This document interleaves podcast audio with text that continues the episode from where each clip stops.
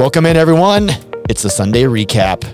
My name is Chris McLaughlin. What's up, dude? This is Mitch Green, and over here is Ariel Eldridge. How's we it going, you guys? Hey. I We're was back. Thinking, I was thinking, what if we did like R and B radio intro instead? Like, yo, yo, yo, yo, yo, this your boy Mitch here with Chris. Got Ariel on the line dialing in today.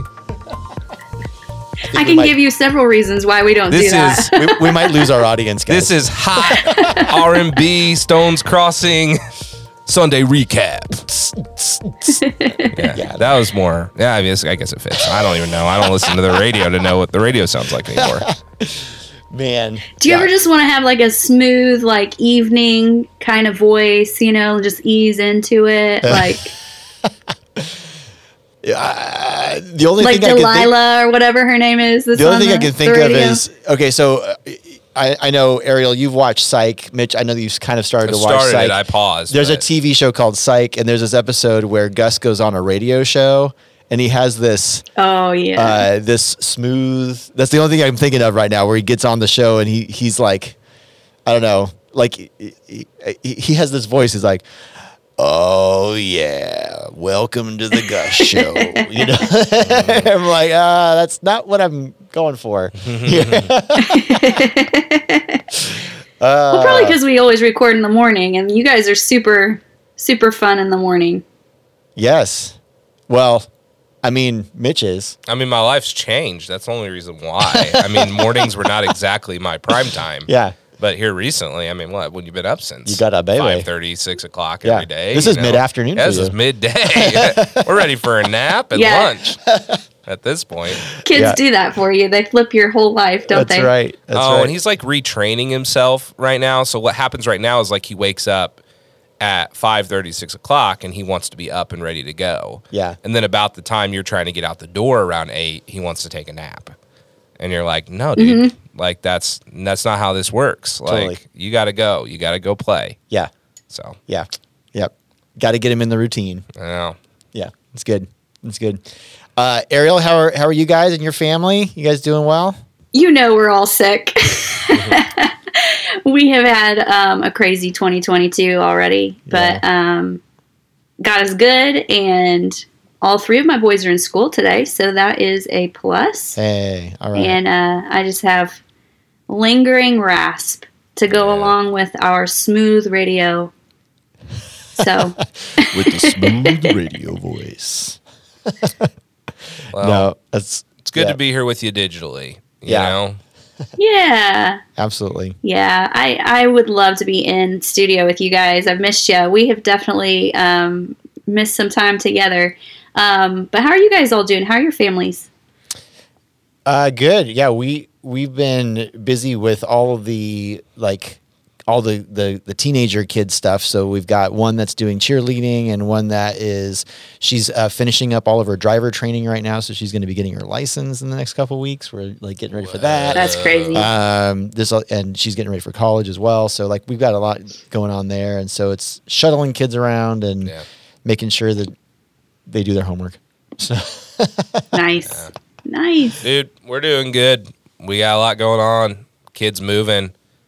Kid kids all over the place. yeah Literally today, while I was taking a shower, he crawled into the shower. nah. So then his clothes got soaked. yeah So like, I mean, It's he it's a is, good time. Yeah, it's got like a little like you know foot like thing for him to crawl in. Like it's not super tall, but he crawled over it into the shower. yeah yeah, crazy. um, yeah, he's all over the place, but we're doing good. Busy, you know, in the swing of the things with the year. yeah But yeah, ready for winter to be over. We had our good little bit of snow last week, and That's now we're good.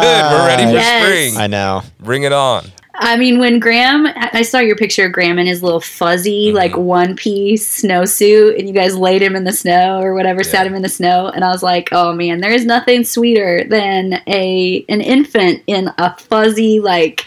I don't Yeah. know that Sherpa sheepy outfit, and then they'll put ears on the head, like Yeah. hood and stuff. That might oh my be gosh! the most like stereotypical social media post that I've ever made, where there's like what you show the world and what really hmm, happened. interesting You know, so like you see this, you know, he's sitting there all kind of cute. She's holding them. You got your portrait mode going on.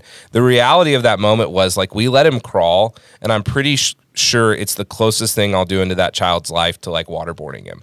Because because he like he starts crawling in the snow and he it's just like all in his face. Yeah. he hated it. He started flopping around and like it was only like good ten seconds, but I'm like I'm pretty sure like. Yeah. It was as if I just waterboarded my child Duh. by letting him crawl You in the snow traumatized him for life. ten minutes. so, crazy. it was awful. That's so yeah, that's what really happened. Was he flipped over right after that photo and was so upset? Yeah. because he was cold and he couldn't breathe because his face was literally. I mean, the snow was 13 inches high. That's above him when he's crawling. Yeah. So, yeah. I would say uh, I made that same face when I was inside and it was just snowing. I was like, yeah, no, thank you. It's okay.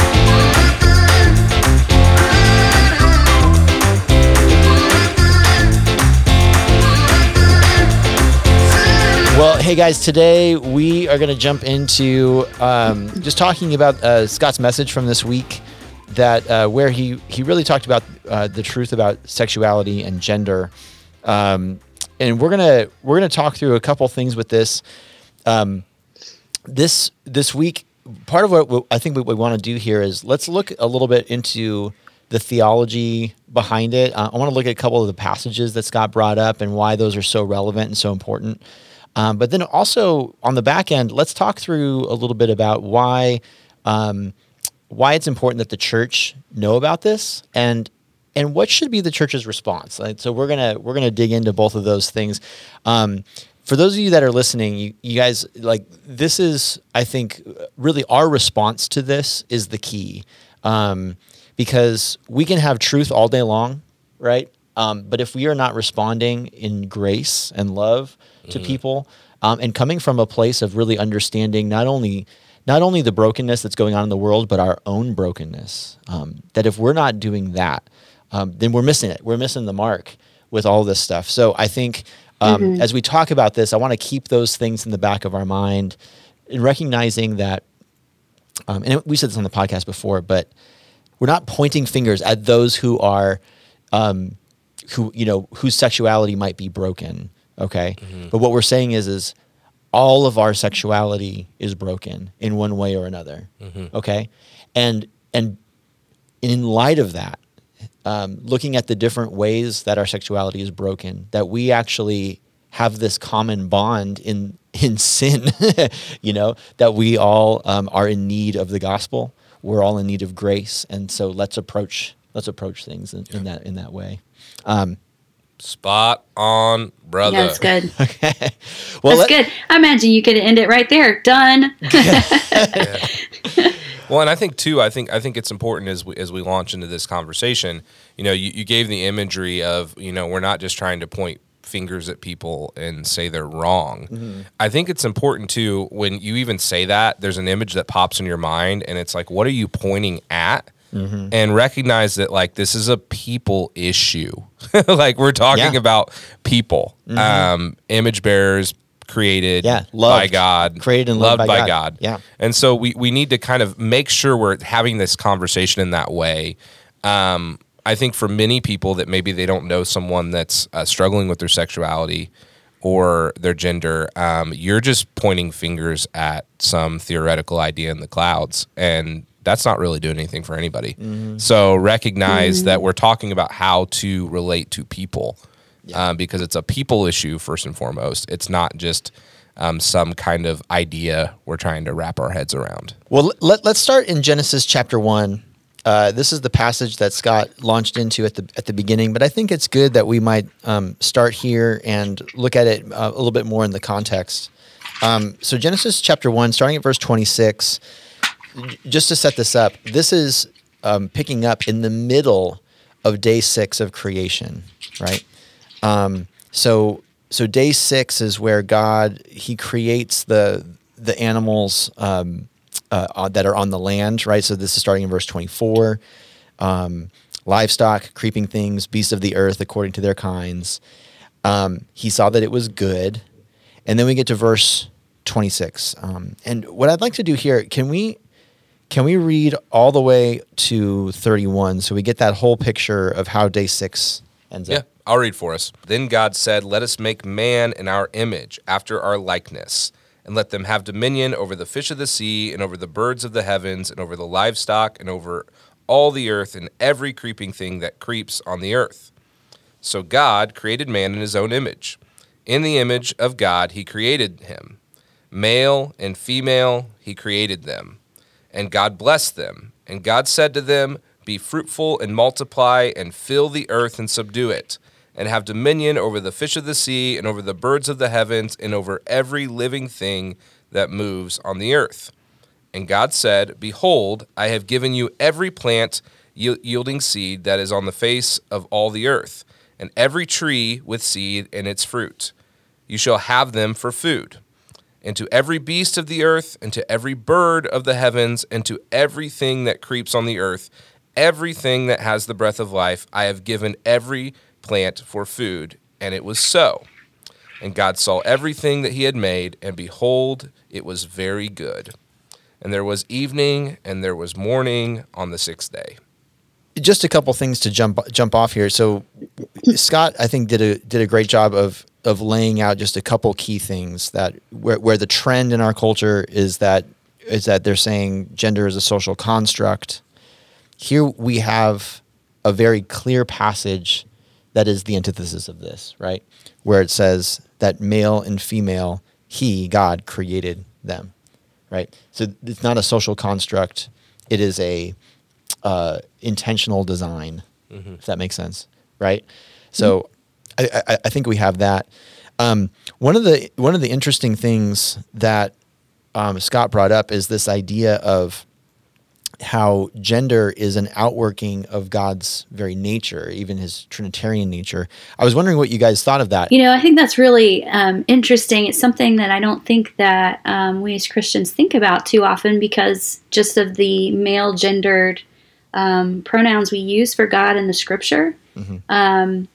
But there are so many places in Scripture where God describes Himself as having, you know, feminine qualities or um, being almost like a mother, I guess, is where we've seen that language. Um, and then describes himself as Ezer, which is uh, also the word used for Eve. And so um, it's really interesting that, that God does still um, allow himself to be represented in Scripture in ways that we would consider feminine mm-hmm. Um, through his through his word. Mm-hmm. Yeah, yeah. And it's interesting too because the language even here in Genesis does point to a I mean I don't think we can say trinity here because we, I don't think we see that. But I think what we do see is a plurality, right? There's when you know verse 26 is you know let us make man in our image after our likeness and and and so there's and then you get down to verse 27 and it's like so God created man in his singular own image in the image of God, He created him, male and female, He created them. So you have this plurality and singularity yeah. all combined into one. And and so there's there is something unusual than about the the nature of God that's explained right from Genesis chapter one, very beginning of the Bible, which is interesting. But then it, it, says that out of that, you know, when he says like, "Let us make man in our image," um, and then he creates them male and female. I think at the very least, what we can say is part of part of the image of God is this plurality uh, that that's going on, you know, um, and that uh, plurality in unity, right? um, mm-hmm. or, or unity and plurality. I don't know which way, which way to, to quite say it, but but that both are are happening there. And so this male and female, he created them. Um, I think it makes sense uh, to look at that as a outworking and expression of of that nature of God in some way. Um, I don't I, I, don't know exactly how far to take that though. I mean, because it, mm-hmm. it, it's a little it's not super clear, but mm-hmm. but there's there's um, I would say there's something at work there that is interesting. Yeah, I think that I think the question is um, what who is the who is the us in there is what you're sure. saying. The singular the singular God is clear. Mm-hmm. The Elohim. The, it's it's the what is the us when it's described. So there's there. an interpretation of that where they they see that as a um, like a divine council. Um, yeah, things it, like that, and then other people see that as the Godhead, the three persons of the Godhead. Yeah, I mean, I mean, other. and then there's also kind of the like uh, kingdom majestatious, majestatious. Is that how they say it? Model, which is the like it's just kingdom talk. Okay, So yeah. there's there's Yeah, yeah. I mean it's interpreted multiple ways. the It's- royal we. Yeah, like the royal we like wake we declare this to be our land. And it's like, okay, who's really doing that? You are, like the one guy. So, you know, the Let people us make man. In, yeah. Yeah, but but Okay. but when you get into the hour and the image, it's yeah, it's so there's there's a there's an interesting, you know, some people when you say divine council, you know, some people say, okay, is it God and the angels? God is it the God? or Is it Other but- divine beings. Mm-hmm. Yeah. yeah. So it's just interesting. Yeah. I mean, I'm I'm probably of the mind that that this is just because the context doesn't give us any other picture of any of any other divine beings or things like that. I, I, I tend to interpret this um, as being a plurality within the Godhead. That's me personally, but I, not everyone agrees with that. so- I do too. Yeah. Um, yeah. I'm just saying that there are other there are other interpretations that I'm actually even I'm open to. Yeah, yeah. But I do think it's a reference to to the Godhead, um, Mm-hmm. primarily because if it was other angelic beings, one they're not exactly like God, and we're not purely spiritual beings, and he goes into that whole breakdown Mm-hmm. of what's spiritual, what's animal, and then what's human. Mm-hmm. Um, so Well, I was also going to chime in and say that if we think about um, Colossians and where Paul's talking about how um, everything was created through Christ and for Christ and by Christ, um, then there's an inclusion of Christ in this creation story, and so that does make me kind of think of the the Yeah. Trinity being represented there in, in perfect yeah, unity. let's interpret Scripture with Scripture throw the hammer down. rather than just Boom. our ideas. I like Yeah. it. That's Yeah, good. Yeah, it does. Yeah, that, that adds to it for sure. Now, Although, you know, what you're talking about, divine council, that is something, just a side note, that it would be interesting to kind of like dig into later, but I haven't either. I, I hear you on that. It's Mm-hmm. Not something I've pursued a lot. Yeah, I don't think it, that's what it is in this case, but I do think that is an interesting uh, thread throughout the Old Testament. like so, Yeah, yeah. In this one, I go, I don't think that's what that is, so we don't need to spend time on it. But I think it's an interesting thing to explore Mm-hmm. as you move throughout, you know, the rest of Genesis. Yeah. Right after this, uh, and Scott brought this up too. That you know, he talked about this idea that God gave them some commands. Uh, two right off the bat. One is to be fruitful and multiply. Um, so there's a a command for uh, for in this. I mean, one one outworking of this is is clearly having children, uh, filling the earth with children and subduing it. What are some other maybe outworkings of this command that? Um, or other ways that we can maybe interpret this command. Oh man, we could go all day on this because I think that um, there's all kinds of biblical theology that we can see throughout the scriptures that reflect this over and over. Because you know, the obvious one we could go to is the um, the Great Commission of going and making disciples um, in all the earth. But um, it does seem like God is giving this cultural mandate from the beginning for it to spread. Like the intention is that it's supposed to spread His regency, I guess, throughout the whole creation Yeah. and um, and so it, it seems like it's probably even more than just physically reproducing. Um, although that was needed in the beginning, right, for sure. Yep. Um, but but it, it seems to have more of like a, a commissioning by God to go and um, act on His behalf. Yeah. What do you guys think? Yeah. Well, I I mean, yeah, certainly there's a need there. And ultimately it's for the glory of God, right? Like that that his kingdom would spread over all the earth. Um, and I think this is a this is a fascinating thing because you, you start looking at this through um, actually most of the Bible, but especially the Pentateuch. There's this theme of of that uh, like like what Brian O'Malley talked about last week. Uh, that when he was te- teaching through Exodus, one of the biggest themes that came out of that was that the people. Uh, the the reason why God was doing what He was doing is so that the people of the earth would know that He is God, right? And so there's Yeah. so so the ultimate purpose for what God is doing here, um, you know, it, it's not really for us; it's for His glory, right? And it, and He's right to do that. He's right to because He's the only one that's worthy of that worship. Yeah, I think it's definitely an area where we can be really tender because we know that people can still carry out um, the cultural mandate without having children. Um, so I think that that's that's certainly when it comes to application of like individuals, it gets it gets um, to a point where we can understand that you know result of the fall definitely um, hinders the ability to do it um, in a way that fully um, fully reflects the the original plan, I guess. Um, and and we can see that in in multiple areas. Either people can't have children, or they've decided not to for a reason, financial or just because. Um, I mean, we could talk about that for a while, but but yeah, that's just a few extra thoughts in there. I wanted to make sure that we were tender with. Absolutely. Yeah. Yeah, I think I think too. It's important to think about the purpose um, behind this mandate. Um, i- is it is it explicitly attached to um, as created image bearers, you multiply? You know, like is that is that like is that is it attached to that, or is it attached to the idea that God is giving you all the earth to rule and subdue out of your image?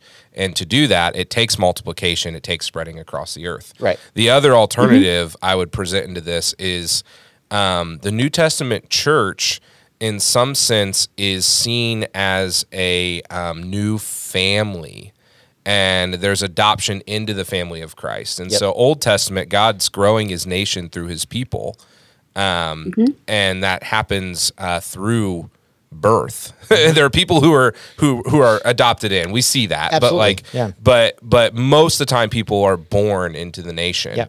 In the New Testament, people are um, adopted into the family of God that are outside of the uh, family unit, and so Yeah. there's an interesting parallel there too, where it's like you can carry out this um, this multiplying um, through um, adopting people into the family of God. That I th- that I think there's a parallel there that's interesting. Yeah. Yeah. I, I, I guess I would just say And I have one more thought. just just uh, by way of nuance, I think you just see in the New Testament a greater emphasis on the inclusion of the Gentiles than you do Mm. in the Old Testament, even though it's still there in the Old Testament. Um, people like uh, Ruth or um, uh, Rahab or or um, e- even when you look at Genesis 17 and the, the servants that Abraham had were not his offspring and were included into the covenant. But uh, in the in the New Testament, you do see still this this heritage, this line that's happening within the church as well. But there's a greater emphasis on, on the expansion of the gospel through uh, the inclusion of the Gentiles. and I think I'm I think I'm even more expressing the uh, language used within the U- New Testament, um, Mm-hmm. Yeah. the language of adoption, family, sons, daughters, Yeah. heirs. Um, it, there's a there's a there's a there's a God is um, not the new, the New Testament authors are using the language of their day, given to them by God. You know, Right. um, and they're using family language to describe what God's doing. Right. And I think that's somewhat intentional.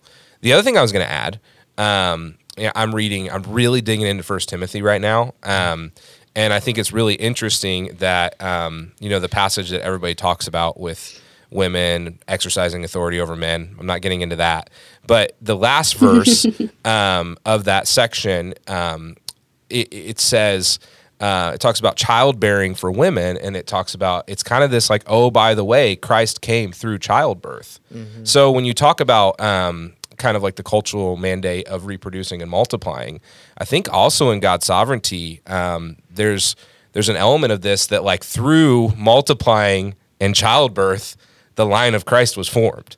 So there's a whole like that's kind of a side note. I wouldn't like dig into that a ton, but it's like God was up to something from the beginning that through the curse that was given, uh, child childbearing, while childbearing existed, it, it presented to the line of Christ through Oh, it. So absolutely. without multiplication, and if God So just had just two people hanging out in the garden, you Yeah, know, yeah. you don't have Christ. Genesis three fifteen, right? The seed of the woman will come and crush the head of Mm-hmm. Absolutely, the serpent. yeah. So yeah, you have this childbearing becomes the uh, the means by which we get to the Messiah. Yeah, so yeah, so no multiplication, and thus would have meant that there wouldn't have that, that Christ wasn't a part of the plan Right. for redemption for the world. Right, right. So it's got a lot. I mean, there's a lot in this multiplication that's more than just like have as many kids as you can because God Right, said right. so. Right. you know. Yeah, yeah, that's good.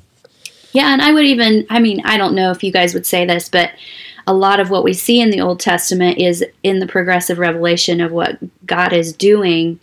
Um, he's using those as types of shadow, types and shadows of the, the the greater fulfillment that we see when Christ arrives on the scene, and so um, it makes me think that that cultural mandate from the beginning had a focus and and um, I won't say an end, but a, a focus, I guess, a, a telos in Christ and the Great Commission and and spreading the kingdom throughout mm-hmm. creation, which will fully be spread to the ends of the earth upon His return. Mm-hmm. And it's all ultimately all for the, the the the spread of the glory and fame of Christ, right? Right, yeah. right. To yeah. make His name great. Yes, yeah. Yeah. So, with that being said, um, you know, I, I think we can see from this passage how how antithetical the whole concept that gender is a social construct mm-hmm. is to the Word of God. And we can go into other passages. Scott brought up some great passages about this. Matthew 19, where Jesus affirms a creation account. I really like 1 Corinthians 11 as well, verses 11 and 12, where he talked about how both genders are from God, and then but then ultimately that both genders are are actually interdependent on one another, um, right? Mm-hmm. And and so um, I think that's a wonderful uh, passage to go to when we think about the theology of gender and and and things like that. That um, can one gender claim any sort of special status before God uh, above above another? And the answer is no. Like like we are uh, as male and female, we are both um, dearly loved and equal in value and dignity uh, in the eyes of God, bearing the image of God. Um, so, so there's anyway, there, there's there's no difference there for sure. So, really important passages on this topic.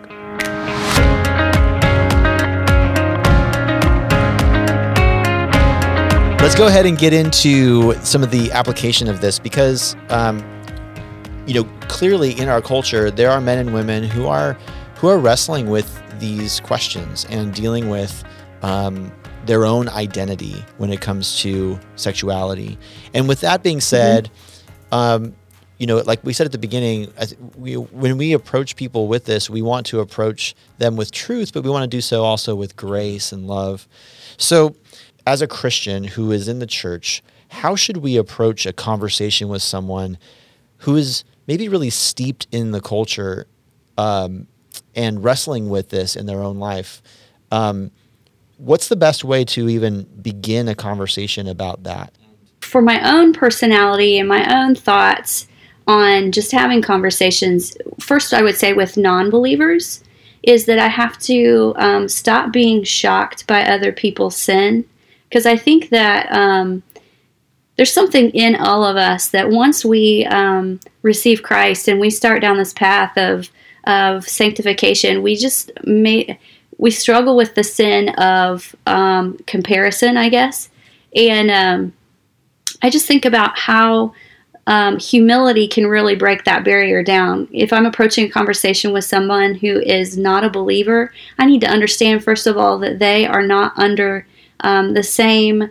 Um, same heart. They don't even have the same the same um, heart that I have to to act upon God's on, on God's law. It's That's not right. written on them, you know. And so um, just that gentility, I guess, of uh, understanding that they are um, not this crazy uh, faux pas like anomaly, that they are broken. And in fact, actually, I should look at it the other way that I am just as yeah. disgusting and broken in my sin. And so um, just realizing that if someone were to confess to me that they are struggling with sin like same-sex attraction or gender gender identity that um, my first reaction should not be shock you know? Yeah. It should be it should be sadness because this is what the fall has done to humanity or what we have done to ourselves.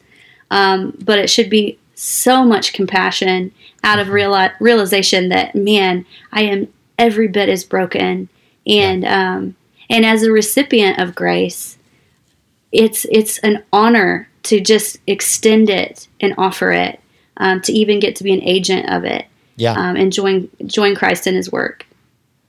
I would totally agree, and and I would go back to 1 Corinthians five twelve, which says, um, you know, Paul is talking about um, he's talking he's talking a little bit about church discipline stuff in this in this chapter, but this th- what he says is so good. He says, "What have I to do with judging outsiders? Mm-hmm. Is it not those inside the church whom you are to judge. God judges those outside, right? So, so and, and and I think that's a great perspective to have. Like, you know, uh, if we have conversations with people who are outside the church, who are not believers, um, it's not our job to be the Holy Spirit and to convict Right. them of their sin, right? I had a conversation with a guy um, recently who, um, so he's he's homosexual, um, um, has has a boyfriend, and and he was afraid. Like when, when we set up this little coffee meeting, he was like, "Are you just gonna like sit here and tell me oh, I shouldn't be gay?" I'm like, "No." I told him like I'm not worried about that. What I want to do is I want to tell you about Christ. I want to tell you about the gospel. Um, and so we, we talked about Jesus and we talked about the Bible and he had a lot of questions about the Bible. And, and so we just talked about that stuff, but it's not my job to convict him of his sin, you know? Yeah. So So no, I just you were reminding me. You're talking about how do we handle this um, within the context of the church, and and I went to this training a few years back, and statistics change. This training was in 2019, and as our world gets more and more secular, there's going to be less people within the church. So lots happened since 2019. yeah, I want to say that, but I also um, I want to present these st- statistics from the time. Um, these are from the Center for Faith and Sexuality and Gender. Uh, that kind of I think rework some of our thoughts on this, and you and you did a beautiful job explaining, you know, your conversation with this guy and what your focus was, which was sharing the gospel with him. And so, you know, at the time, the statistics that they found in surveying people were that 83% of the LG, LGBTQ people that they um, sent surveys to were found to have been raised within the church. 83% of them. Now, listen to the reasons that they left the church, okay? The reasons that they left the church 18% said they do not feel safe within the church, um, 14% said relational disconnect with leader, 13% said incongruence between teaching and practice, 12% said unwillingness to dialogue, and 9% of them were kicked out of the people that they surveyed that were, that grew up in the church. Now, this is what's crazy. This is the things that they said uh, the church would need to, to change for them to stay. 12% said they would have needed to feel loved. 10 per, 9% said they would have been needed to be given time. 6% said no attempt to change their sexual orientation. Only 6% said that that wa- is primarily what would have needed to change for them. Hmm. Then 5% said more authenticity. 4% said support of family and friends. At the end of this survey, the conclusion that was given was it's not the church's theology that drives people away um, from their the own mission of the people that they're surveying. It's the church's lack of love and care in their posture towards the conversation yeah. um, which I think is a lot of why I thought Scott did a beautiful job ending this message, where he talked about um, that we're going to see more and more of these people. And we need to be able to represent grace and love for them and create a space where they can navigate these things Right. that are going on. Um, and if we can't do that, um, then they're going to just merely not see us as a voice that's worth listening to. Yeah. Um, and so I just think it's interesting. It's not it's not as much that um, they know the biblical stance. It's how are you going to help point them towards Christ um, and walk alongside them in their sin, as we should with every other believer, you know, that, that comes into the church. So Right. Yeah. You know, it probably comes down to the fact that we really don't walk with each other in our sin very well to begin with. Mm. As, as, as Um, believers. So, as believers, yeah, it's even um, you know it, it's it's not a culture of confession um, easily. Like you- somehow you have to have people go first and start that, um, and then you know I- think that we just give this elevated status to sexual sin, uh, especially you know homosexual sin or same sex, um, or I should say transgenderism. We kind of give it this like um, this this pedestal of this is the worst sin, and um, and don't realize just how much um,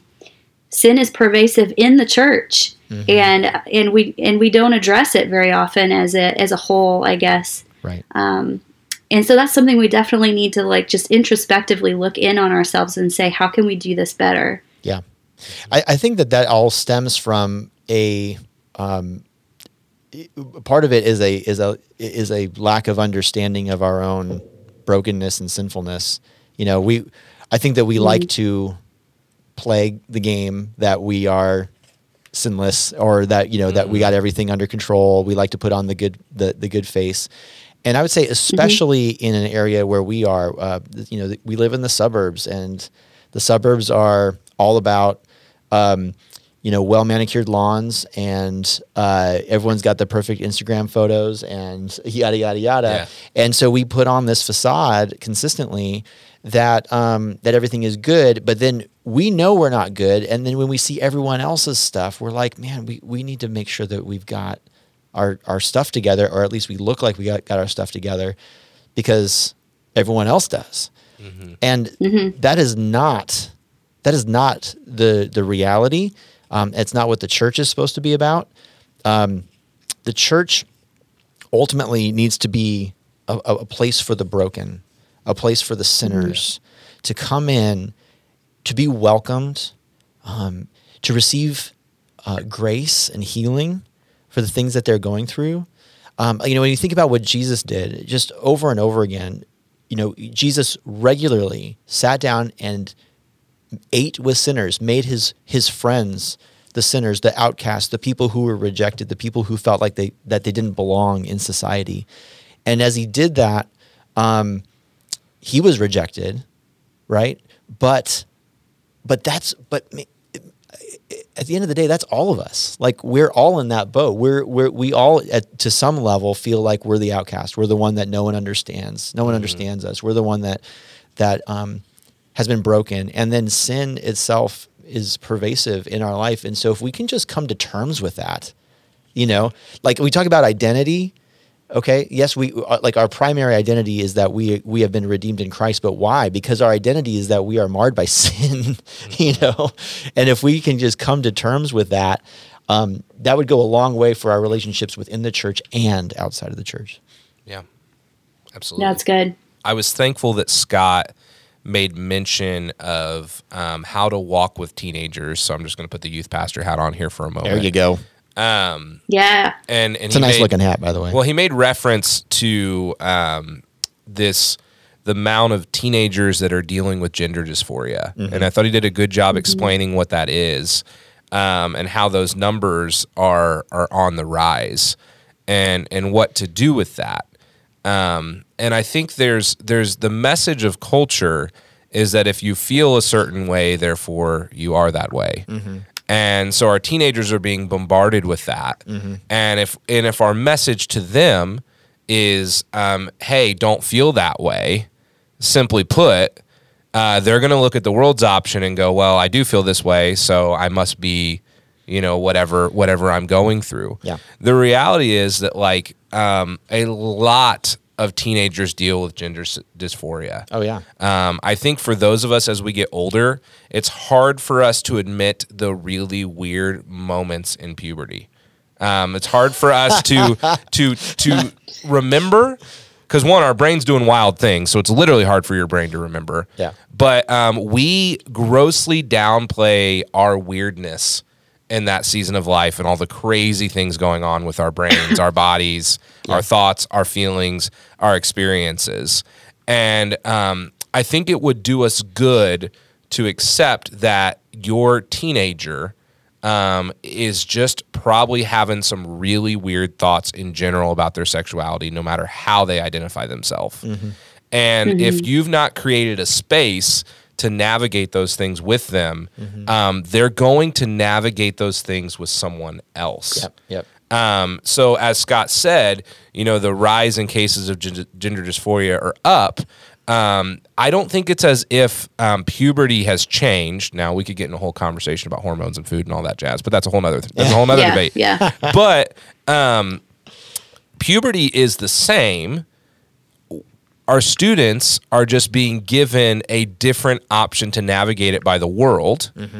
And Right. often their parents are becoming more closed off to those conversations. Yeah. Uh, they find out their son or daughter's dealing with something that's weird to them and they're just like, I'm out. Yeah. I don't want to talk about it. Like you don't don't do that. Mm-hmm. And so I think I think it's just important um, yeah, it, it is. It's important for us to know that like the best thing you can do is to create a space of he- healthy dialogue with them. Right. Listen to them. Um, understand what they're feeling, what they're expressing, what they're going through as they're trying to determine who they are in this world, Right. apart from their sexuality. Yep.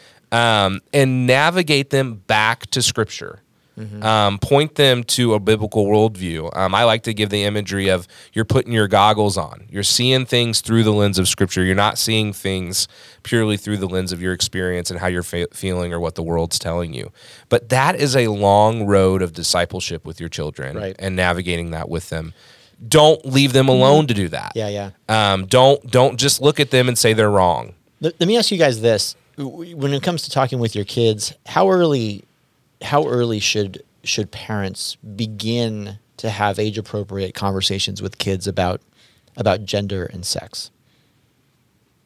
I mean, I, I'll give you from the student pastor perspective. I'm not a parent of a kid who's older than ten months, so don't don't hear me trying to say this is how you parent. Yeah, Um, statistically speaking, they are exposed to sexual behaviors earlier than they've ever been. Um, there are Right. there are kids who are exposed to pornography at the age of six. You know that that is that is happens. That is known across our society. To bring up the hormone things and foods and all that, and I don't know how much of that is driven by food, but what I do know is that the average age of a female starting their period is early and earlier and earlier, decade by decade. So 30 years ago, it would have been somewhere around like 12 to 13. Now the average age is around like 10, 11. So it's it's becoming earlier and earlier. And so um, if you wait forever, your kid probably already knows what's been going on and they've heard it from somewhere else. If you um, and in some cases, if you wait till they're in high school, in, in a lot of cases, it's it's a little bit too late in some yeah, ways. and that's what I'm saying. They know. yeah, And, and I'll say this too. Um, dig, dig. not, not to give no hope, but I'm but I'm, Yeah. but I said like you still have those conversations. yeah, talk but- to them now. Yeah. Whatever now is talk to them. But Yeah. the other, I want to say one more thing. I know, and I've been talking for a long time about this. I think if we're honest, why are we not having these conversations with our children? Okay, again, I'm not the parent. I would question that um, it's because many within the church are addicted to pornography. They do not have a healthy sex life themselves. Um, they are not navigating healthy conversations within their marriage about these things. Um, maybe for some of them, infidelity even led to the end of their marriage. And so, their um, own sexual broken. I, Yeah. I, I totally agree. Our own sexual brokenness is present and Yes. then affects the way that we communicate it with others. Yeah, and so sometimes you we might be avoiding these conversations because of our what we're dealing with. Right. Um, your sin one does not prohibit you from being able to have this conversation with your child. Correct. Two, um, there is a sensitivity that part of discipling someone is that they're looking to you. So what are they seeing you do? What are they seeing you watch? What are they seeing you interact with on these subjects? And in parenting them. Um, maybe it's the wake up call for yourself to get a healthy sexuality. you know, like, man, you need to navigate this um, because one, it's what God calls you to primarily. Um, but yeah, I wonder sometimes why parents are not willing to have the conversation. I think we kind of too much um, give the caveat that it's just weird or awkward or they already know. And I wonder if there's something deeper there um, often that prevents us from actually having. may it. not always be the case, but certainly that's something to. I wonder. Into. Yeah, That's the key word. yeah, Wonder. Sure. As a mom, I think um, each child is different. Yeah. Um, I've definitely seen that like conversations with my boys, especially, are, are different um, based on who they are.